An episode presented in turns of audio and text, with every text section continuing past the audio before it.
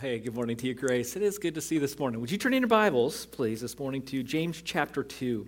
James, in the New Testament, right-hand side of your Bible, James chapter 2. We're learning how to understand God. That's pretty significant. We're learning how to understand God in context from His Bible. This is one of the things that Christians must learn to do, must spend the time to do, and that is to understand what God has said in His Bible. This is a skill set that every Christian needs to develop in their life. Yes, it takes time. God's spoken. That's a good thing. He didn't have to. God wasn't obligated to tell us anything. He wasn't obligated to reveal anything to us at all. And here He has revealed godly truth that we wouldn't know otherwise. That's a good thing. But now He expects to be understood. And it does take work. And it does take time to understand Him and His Word. Here's my analogy for the time that it takes to understand God's Word. Now remember, analogies only go so far. You can't take them to the very end. But here's my analogy for the amount of work and time that it takes to understand God in His Bible. One Sunday, my daughter Noelle and I were standing out saying goodbye to all the families that were leaving after second service. Noelle, she spends a lot of time with kids. First service, she teaches in our kids' ministry. Through the school year, she babysits kids on evenings and weekends, and in the summer, she babysits kids as much as she can. And so we're out saying goodbye to all the families that are leaving.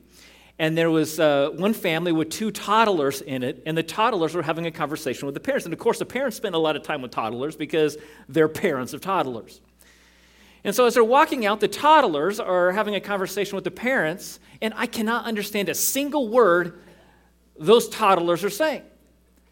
And so I lean over to Noelle and I said, "What kind of alien language are those kids speaking?" And to my surprise, the parents responded to those toddlers in a language that I could understand, English. So apparently these parents could speak two languages. They could speak English and alien toddler.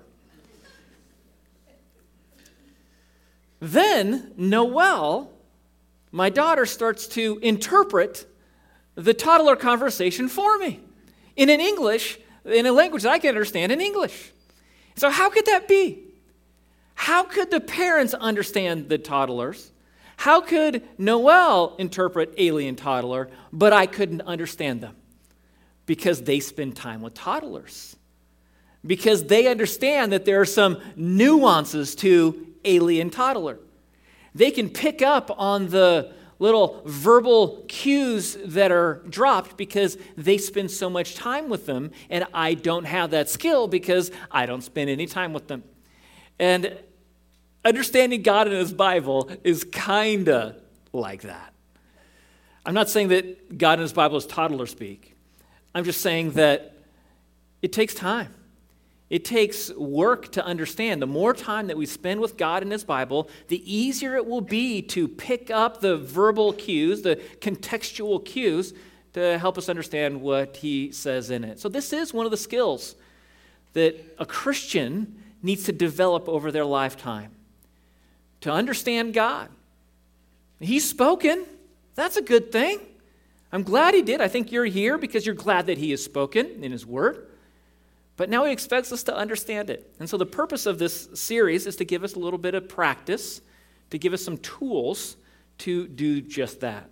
So the question for today is our faith dead without works? Is our faith dead without works? And you might not be sure exactly how to answer that one because you're thinking that, there's no works involved in my salvation. But you also know there's some verse somewhere that says something about faith being dead without works. So you're not exactly sure how to answer that one. Well, of course, this comes from the age-old debated passage in James chapter 2. So let's read this passage, James 2, beginning at verse 14. Let's see how James words this. It says, "What use is it, my brethren, if someone says he has faith, but he has no works? Can that faith save him? If a brother or sister is without clothing and in need of daily food, And one of you says to them, go in peace, be warmed and be filled, and yet do not give them what is necessary for their body. What use is that?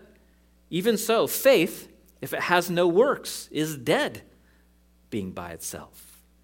And so this passage has led to a lot of confusing conclusions.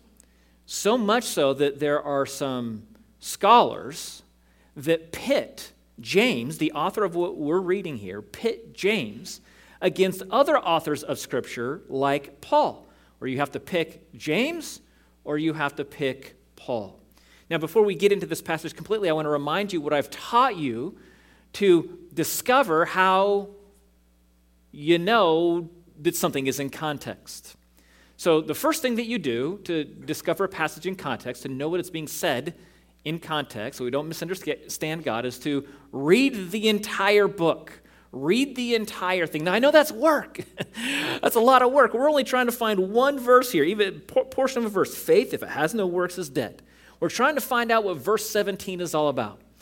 And I want you to read the entire book, because the entire book gives you a context. It helps you know who the players are, who he's writing to, what other political or social movements are occurring at the time. Is this written to a church? Is this written to an individual person? Is this written to where are these people, or where is this person? What are they going through? What emotional stresses are they going through? Are they a Christian? Are they not? How are you going to know any of those things unless you read the entire book? But I get it. It does take work. This is one of the skills that a Christian needs to develop, is understanding God and his Bible. Now, let me give you a little cheat sheet. If you aren't willing to put in that work, here's the cheat sheet. At least, please, read a few verses before the passage and read a few verses after the passage. At least that will protect you from misunderstanding what God says. So after you read the entire book, then you ask the question, what did it mean to them? What did it mean to them? I know you want to ask the question, what does this mean to me? But we're not there yet. Remember that the Bible was not written to you. The Bible was not written to us. The Bible wasn't written to 2023 or 2024, the 21st century. It wasn't written to us. It was written to a specific group of people at a specific time. It was written for us. It was written for our benefit, but it wasn't written to us. This is where most context is misunderstood, right here. And so you ask, what was the intended message to these people? Now, the people that he is talking to here are Jews who had become Christians, and they experienced such severe persecution from the Jewish religious culture and then the Roman secular culture, so much pressure that they had to run, that they had to scatter. This is written to Christians who were all scattered around the known world at the time. But you wouldn't have known that unless you read James 1:1. And so the question is what was the intended message to these people? What did the author want them to know? What did he want them to do? What does this mean to them? And then finally, you can ask the question that you really want to ask.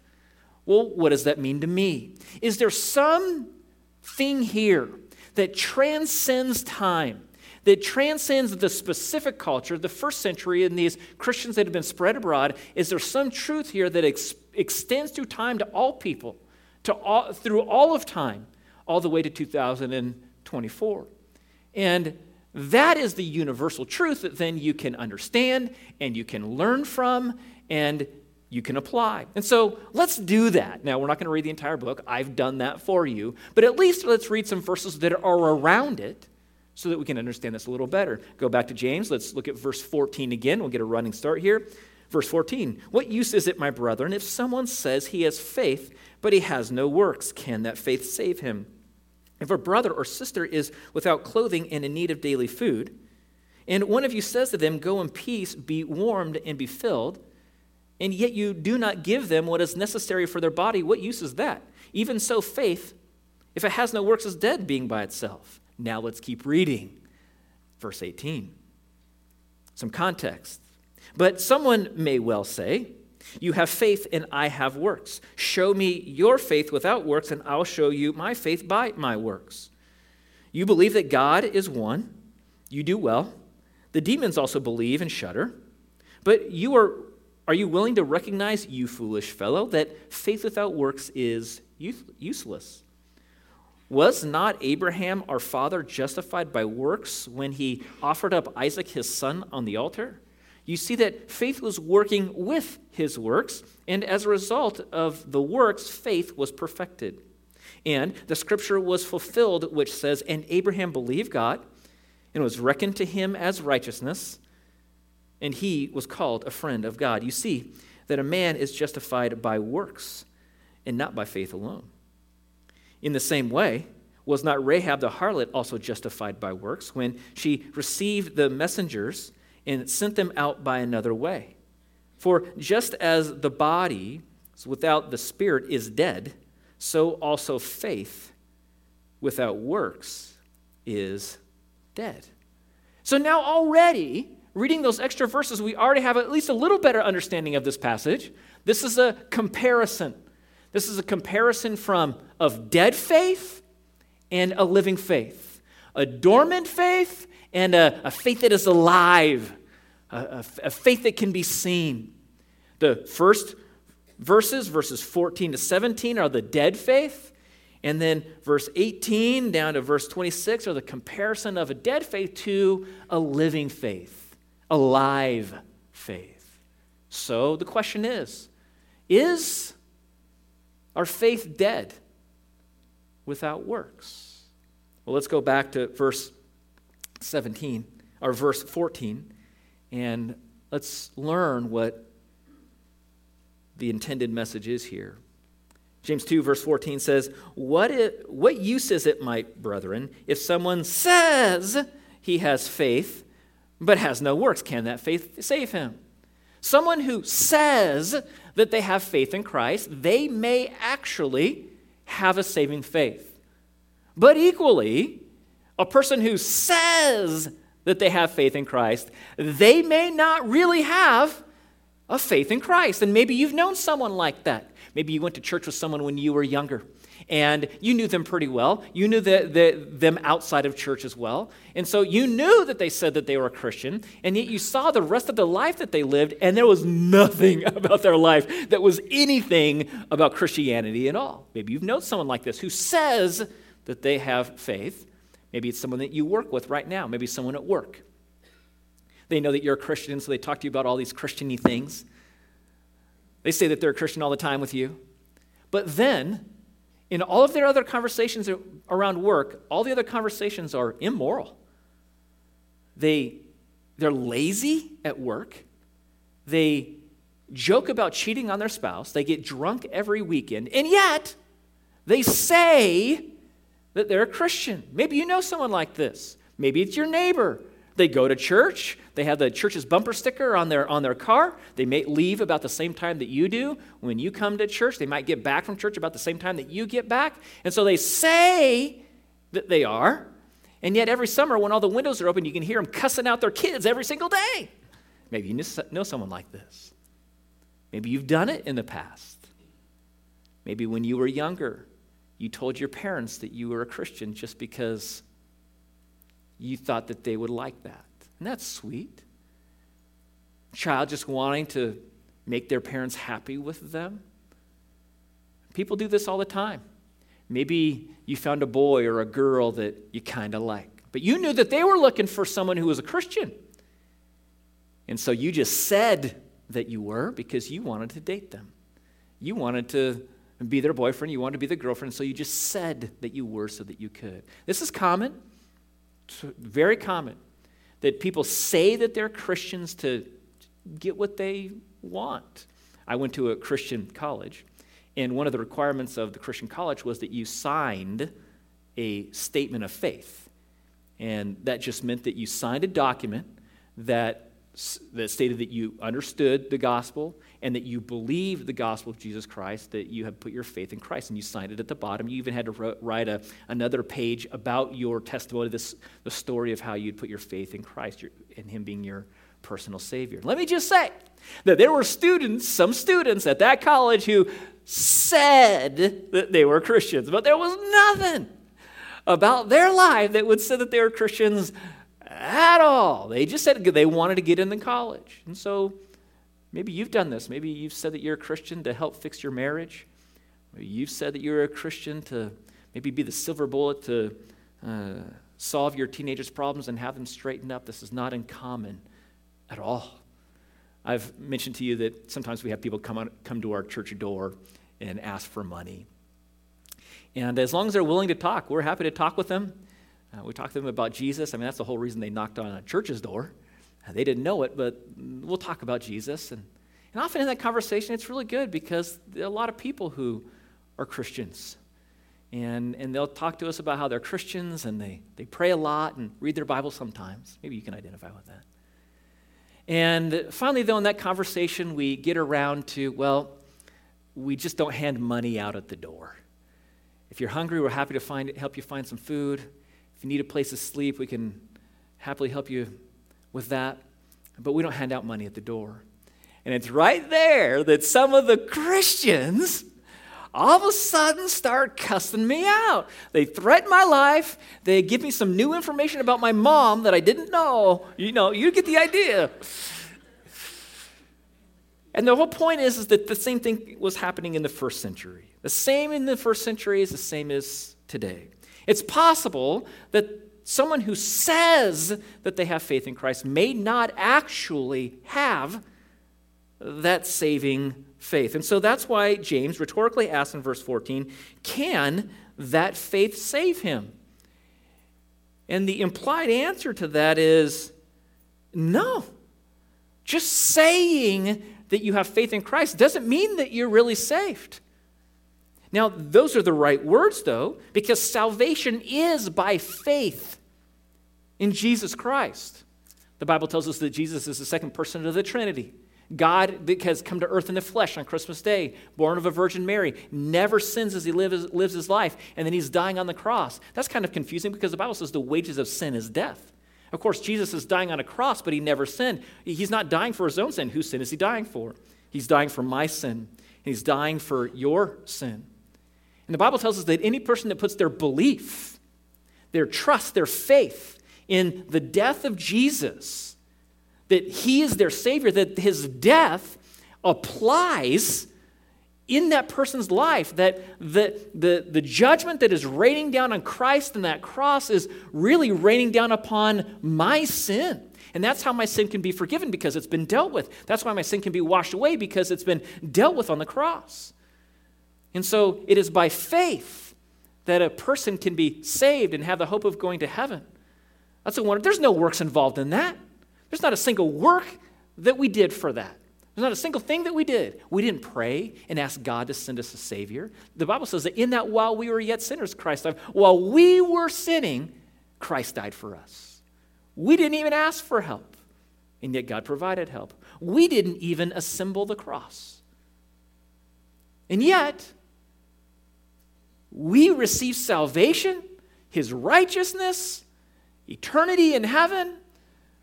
God, the Holy Spirit, comes and lives inside of us, all as a result of that faith. And the point that James is making is that this faith in Christ is not a dormant faith. It's not a dead one. That this faith in Christ is going to produce something.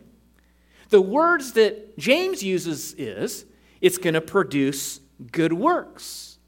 The Apostle Paul uses a different phrase. He says, therefore, if any man is in Christ, he is a new creature. The old things passed away. Behold, new things have come. Paul would say, when you have faith in Christ, genuine, you're going to have a changed life.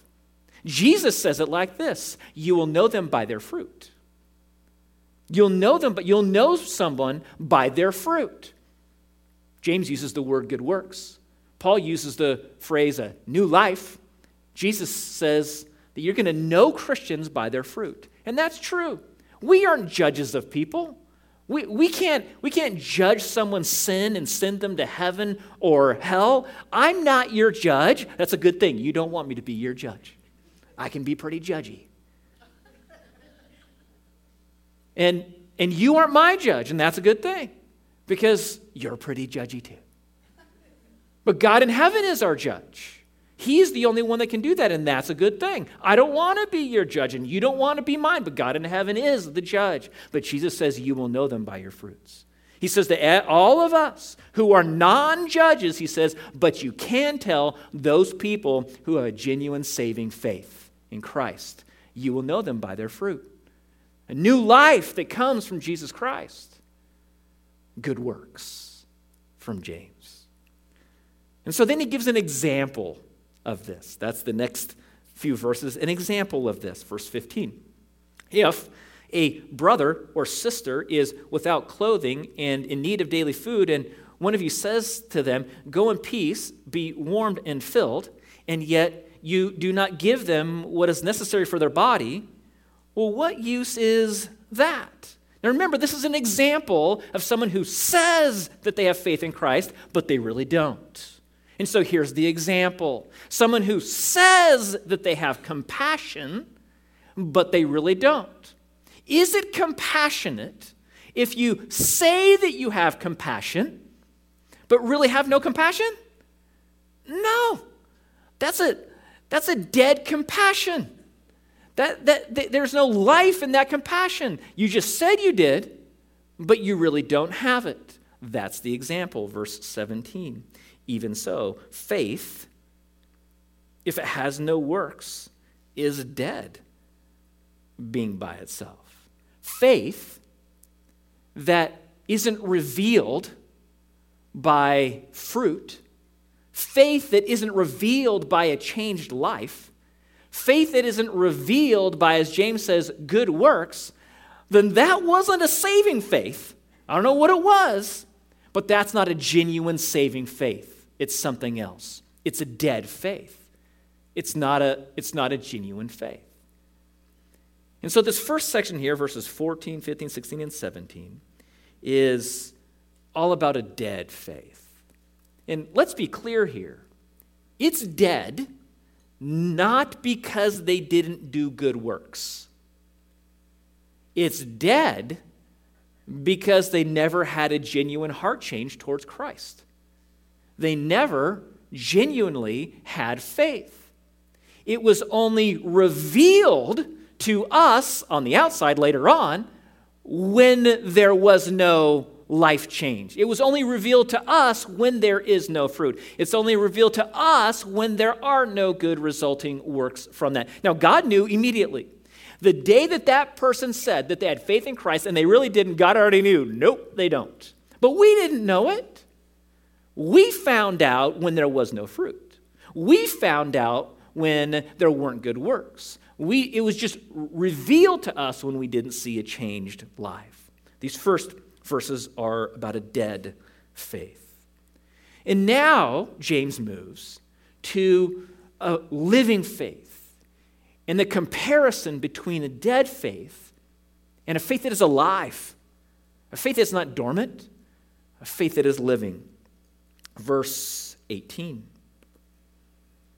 says, but someone may well say, you have faith and I have works. Show me your faith without works, and I will show you my faith by my works. And the main point here is that the true evidence of a saving faith is a changed life.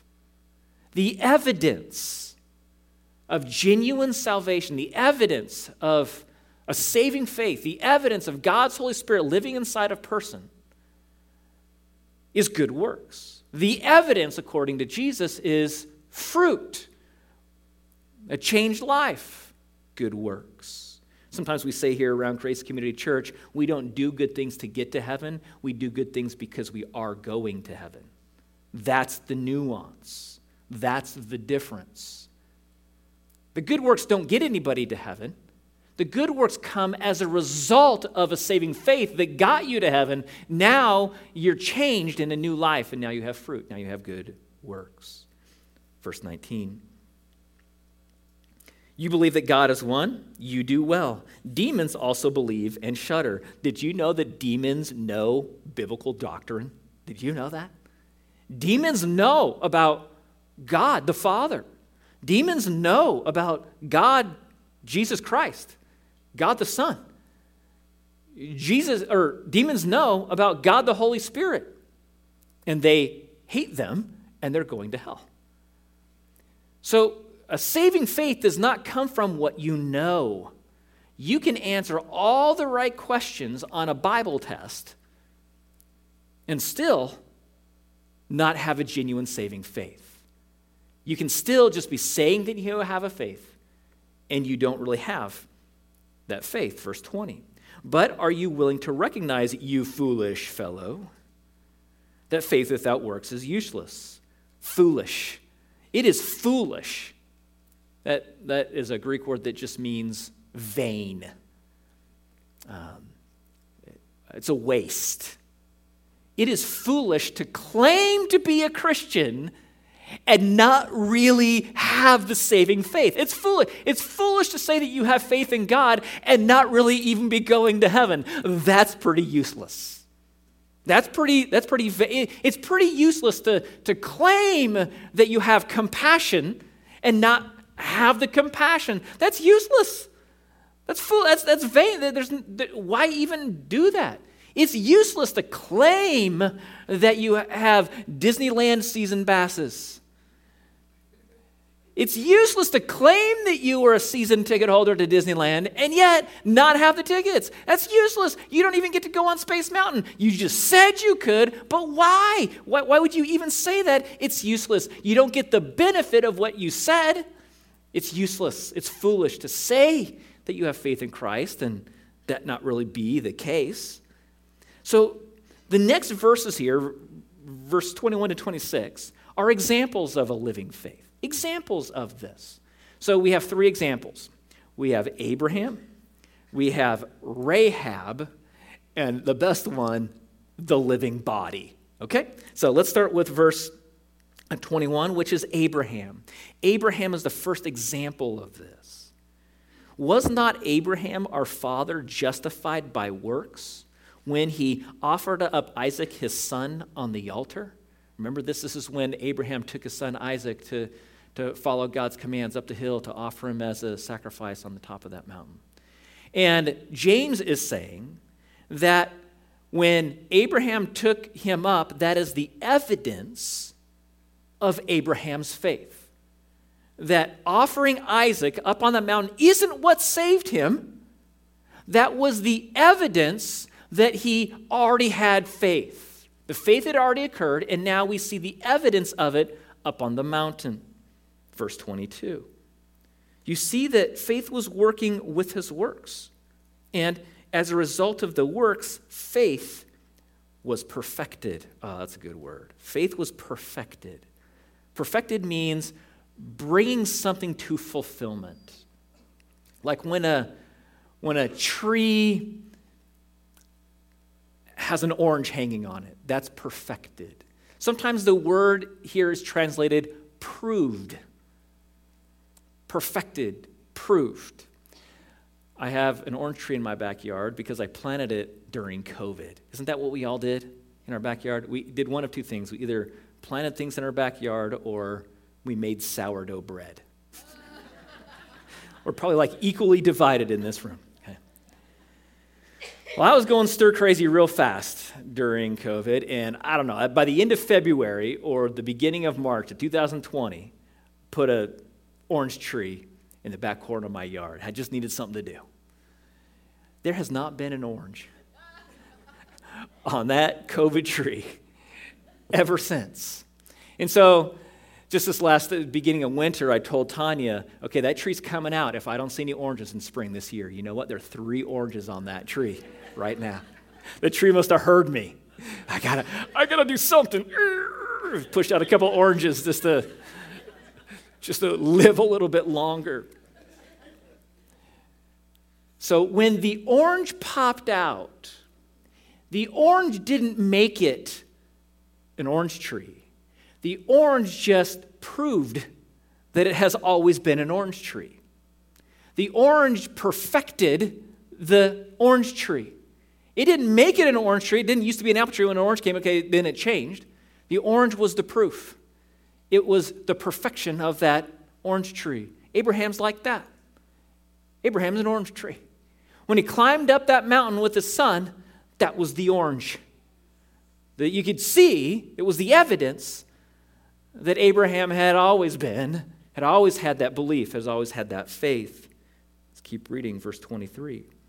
And the scripture was fulfilled, which says, and Abraham believed God, and it was reckoned to him as righteousness. Well, that word reckoned is another interesting word. That's a quote from the Old Testament. That word reckoned is a bookkeeping term, which means to place on someone's account or to place on someone else's account. And that's the message of Scripture. That when a person has faith in Christ, that person's sins are put on Jesus' account. He pays for them. And at the exact same time then, Jesus' righteousness is reckoned to us. Jesus' righteousness is placed on our account. Romans says it like this, it is credited to him as righteousness. In the Old Testament, it gives much more beautiful picture language. In the Old Testament, it says that we are wrapped in Jesus' robes of righteousness. It just means that we are credited with Jesus' righteousness as he is reckoned or reconciled with our sin on the cross. We are reconciled to Christ. He takes our sin and we get his righteousness. What a beautiful picture. That's exactly what happened to Abraham. Abraham was saved 25 years before he climbed up that mountain with his son. He was saved 25 years earlier. Think of this. This is an interesting thought. What if Abraham died before he ever had a chance to take his son up the mountain? What if Abraham died within those 25 years from when he had faith to when he was going to take his son up the mountain? What if he died before he did that? What if he didn't ever have the chance to have the good works? Would he still be saved? Yes, because it's not the orange that makes the tree. Because he already had the saving faith. Him walking up the mountain just perfected, it proved, it revealed the faith that he had already had 20 years earlier. Now, like I said, there's some scholars that right here pop in. Some scholars pop in right here with Romans chapter 3, 28. And they'll say, but Paul says, for we maintain that a person is justified by faith apart from works of the law. And so they'll say, okay, so which one is it? Which one do you believe? Paul says it's without works. James says there's works. Which one is it? Are you a James Christian? Are you a Paul Christian? And they want you to pick. But that's the wrong question. It's the wrong question to ask which one is right. Don't let anybody ever force you to have to choose between one author of Scripture and another author of Scripture. Don't let anyone force you to do that, because they are always in agreement. They never contradict each other. That's the wrong question to ask who's right. Paul? No works. James? Works? That's the wrong question. The right question is it possible that both are true? Is that possible? Is it possible that a genuine saving faith cannot come from works, but that saving faith then would produce good works? Is that possible? Jesus would say, yeah, that's possible. That's the fruit. Paul would say, yeah, that's possible. That's the changed life. And James would say, yeah, that's possible. That's the good works. Both are true. Paul and James are not fighting with each other. They aren't enemies. As a matter of fact, they are standing back to back on the same topic, but from the opposite perspective.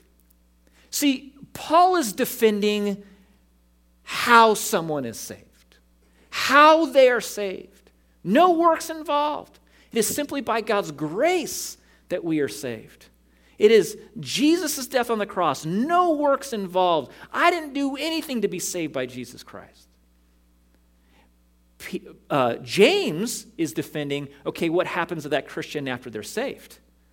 Now they're going to show a changed life. Now they're going to show fruit. Now they're going to show good works. That's how those two work together. And so James is not contradicting Paul. As a matter of fact, James agrees with Paul. Look back at the passage. Look back at the verse, verse 23, and it says, "And Abraham believed God, and it was reckoned to him as righteousness." Man, if there is not a clearer picture of someone being saved anywhere, I don't know what it is. All Abraham did was believe. All he had was the faith. That's it. He didn't do a single thing. He didn't walk up a single mountain. All he did was believe. And now he has this saving faith. It was reckoned to him as righteousness. Righteousness was placed on his account, not as an aspect of him walking up the mountain with his son. It was placed on his account as an aspect of his belief, his faith. So Paul and James, they agree.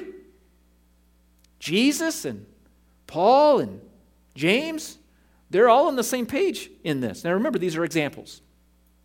So we have the example of Abraham as an example of someone who says they have faith, and they really have it, and so it's on display for all to see in this changed life with his fruit, with these good works. The next example is a different one, Rahab, verse 25.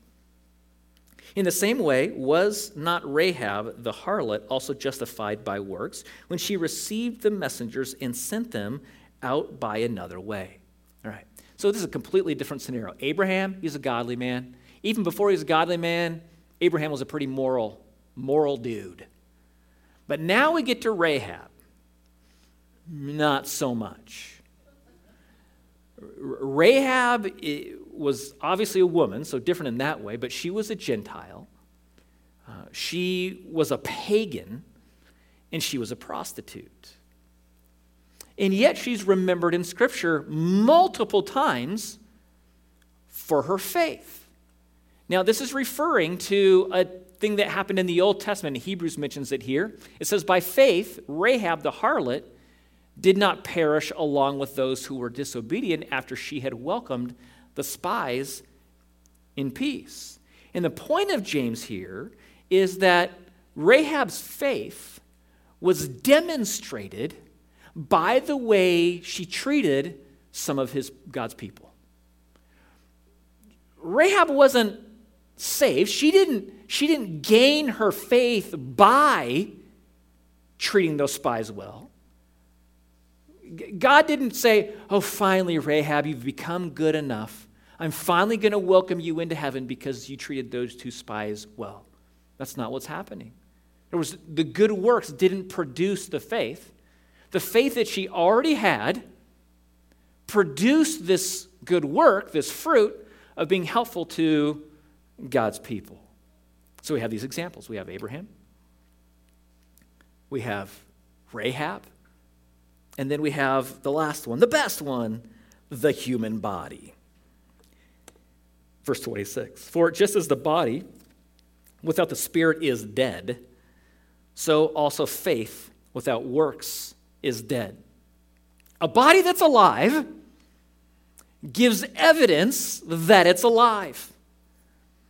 Your hearts are beating, your lungs are lunging. I don't know what they breathing.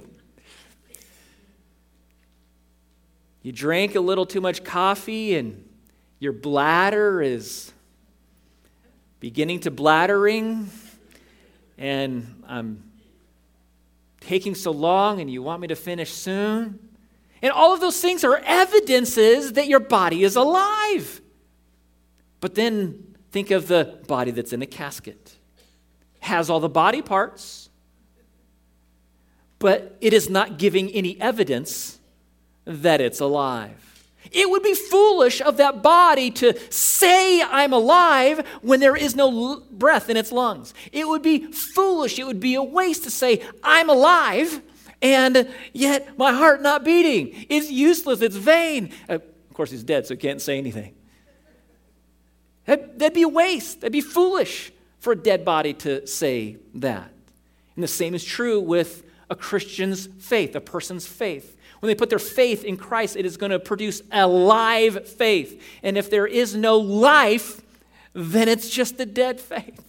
It's just claims. It's just a statement. It's not really true because there's no life behind it. So the question is our faith dead without works? And the answer is yes and no. Yes and no. Yes, in the sense that the way that God meant it here through Paul or through James. Yes, in the way that God intended it, a genuine saving faith is going to produce fruit. A genuine saving faith is going to produce a changed life. A genuine saving faith is going to produce good works. That it's going to be proved by the faith that comes. This is the way that John puts it in 1 John. It says, if we say that we have fellowship with him and yet walk in the darkness, we lie and don't practice the truth. That sounds like someone we're talking about here. They say that they do, but they're a liar. They really don't. But if we walk in the light as he himself is in the light, we have fellowship with one another, and the blood of Jesus, his son, cleanses us from all sin.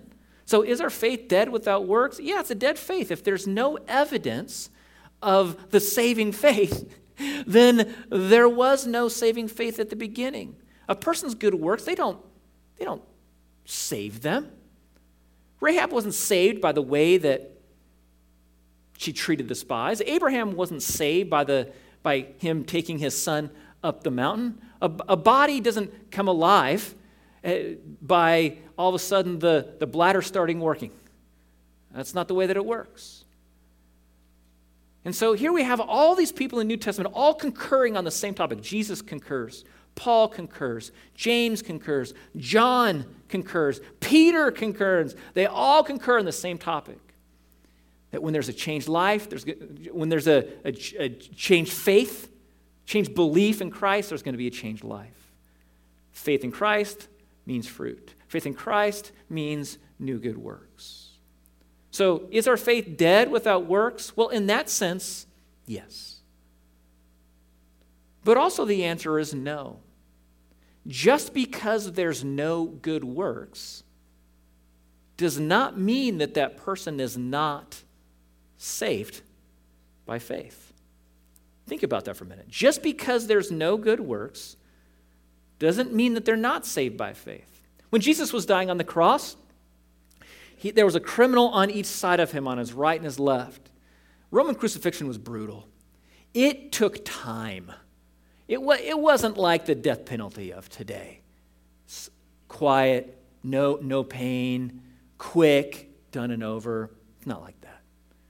Crucifixion took hours and hours and hours and hours and hours. And so when those men were first hoisted up on those crosses, they were all able to talk. And the three of them, Jesus and the two criminals, they had a conversation between the three of them. And the one of the criminals couldn't stand Jesus, mocked Jesus, made fun of him. He was not interested in Jesus' claims at all. And yet, the criminal on the other side, he believed. He had faith. And aren't you glad when Jesus was on that cross talking to that criminal, aren't you glad that Jesus didn't say, I can tell you have some faith there. Now all you need to do is you need to do some good works. You need to stop cussing. You need to go apologize to your boss for stealing the printer paper, and you need to give 10% to Grace Community Church. And once you do that, now your faith is proved and you can go to heaven. Aren't you glad that Jesus didn't say that? He had no time. He had no ability to go do any good works. You know what Jesus said to him? I'm going to see you in paradise today. Because his faith saved him. He didn't have a chance to produce any oranges. He didn't have a chance to prove it. But remember, God knows. God knows a genuine faith when he sees it. And works are not required for salvation. So is our faith dead without works? Yeah. It is when, in the way that it's mentioned, when a person puts their faith and trust in Christ, that there is going to be a changed life. But no, good works or the lack of good works doesn't mean that someone doesn't have a saving faith. What about this one? Someone that you know or hear of, they're in a terrible car accident and they're paralyzed head to toe. They're at the hospital. You arrive at the hospital and the doctors tell you that it's bleak. It's not looking good.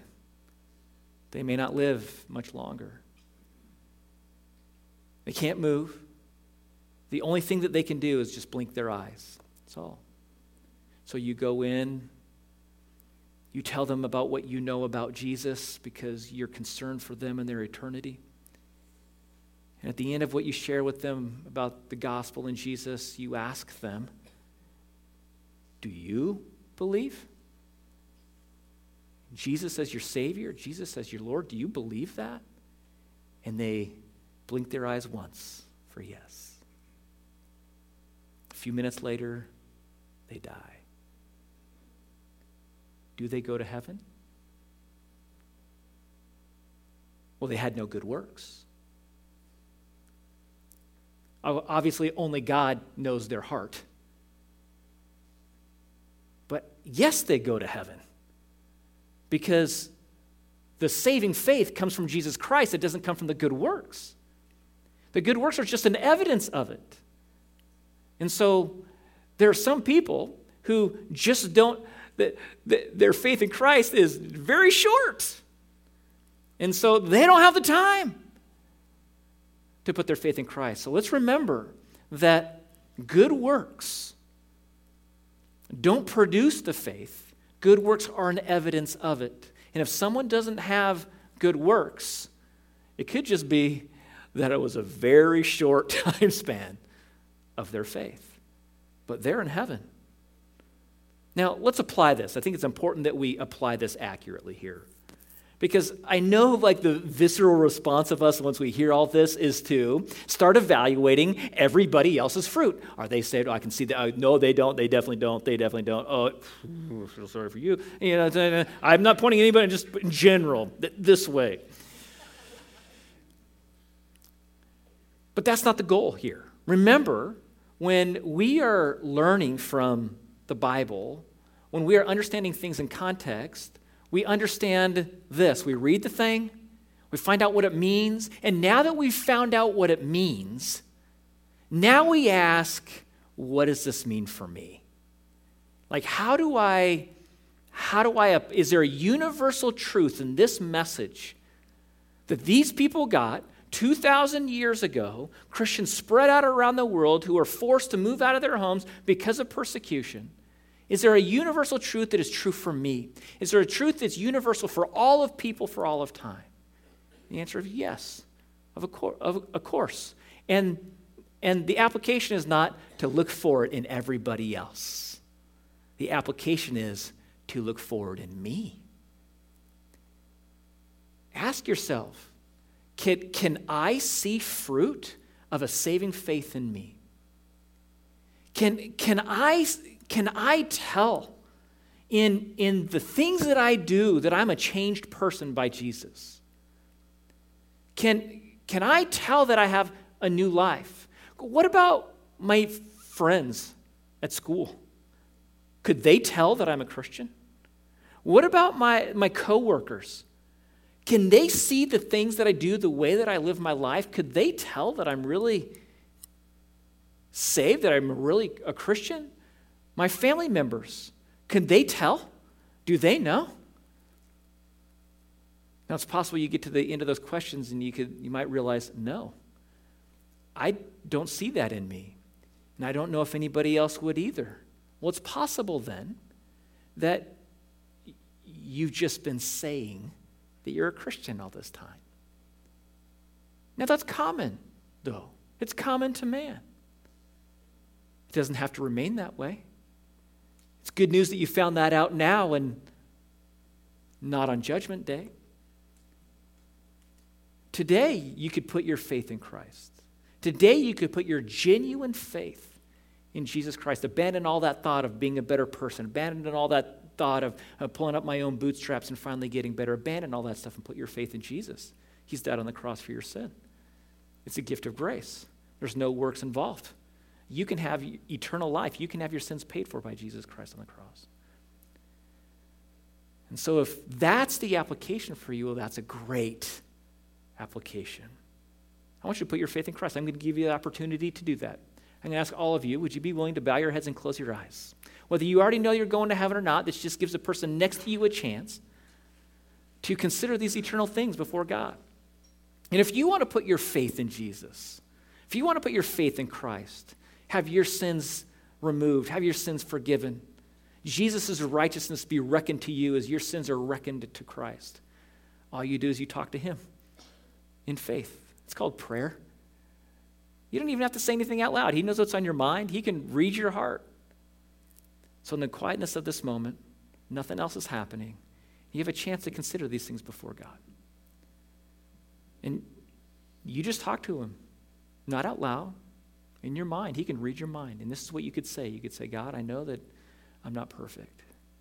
I realize I've done things I shouldn't have done. And I realize that separates me from you forever in a place called hell. And I know that I need a Savior because of this. I need someone to rescue me. And I believe that Jesus is that Savior. I believe that Jesus is God. I believe that he was born of a virgin. I believe that he lived a perfect life. I believe that he died on the cross for me. I believe that his death was the payment for my sin. I put my trust, my faith in this Jesus. I want to be like Abraham in belief, and his righteousness be reckoned to me. I even believe that Jesus rose from the dead on Easter Sunday, and I put my faith and trust in this risen Savior, Jesus. Now, if your head's still bowed and your eyes still closed, the immediate promise is that God, the Holy Spirit, will come inside of you. And not only will you go to heaven when you die, but he will help you live a life that we've been talking about today. He's the one that will give you new life. He is the one that will change your ways. He is the one that will give you fruit in your life. He is the one that will produce good works. And so, God, that's why we worship you today. We worship you because of all of this. We thank you for your provision of your Son dying on the cross for our sins. We thank you for the amazing mercy and grace that was. We thank you for the good works that come from your Son when we have a saving faith. We thank you for the eternal salvation. And even we thank you for revealing it to us because you didn't have to. And yet you've told us so that we can know and we can have eternity with you. And we worship you for all these things. And we thank you for all these things in Jesus' name. Amen.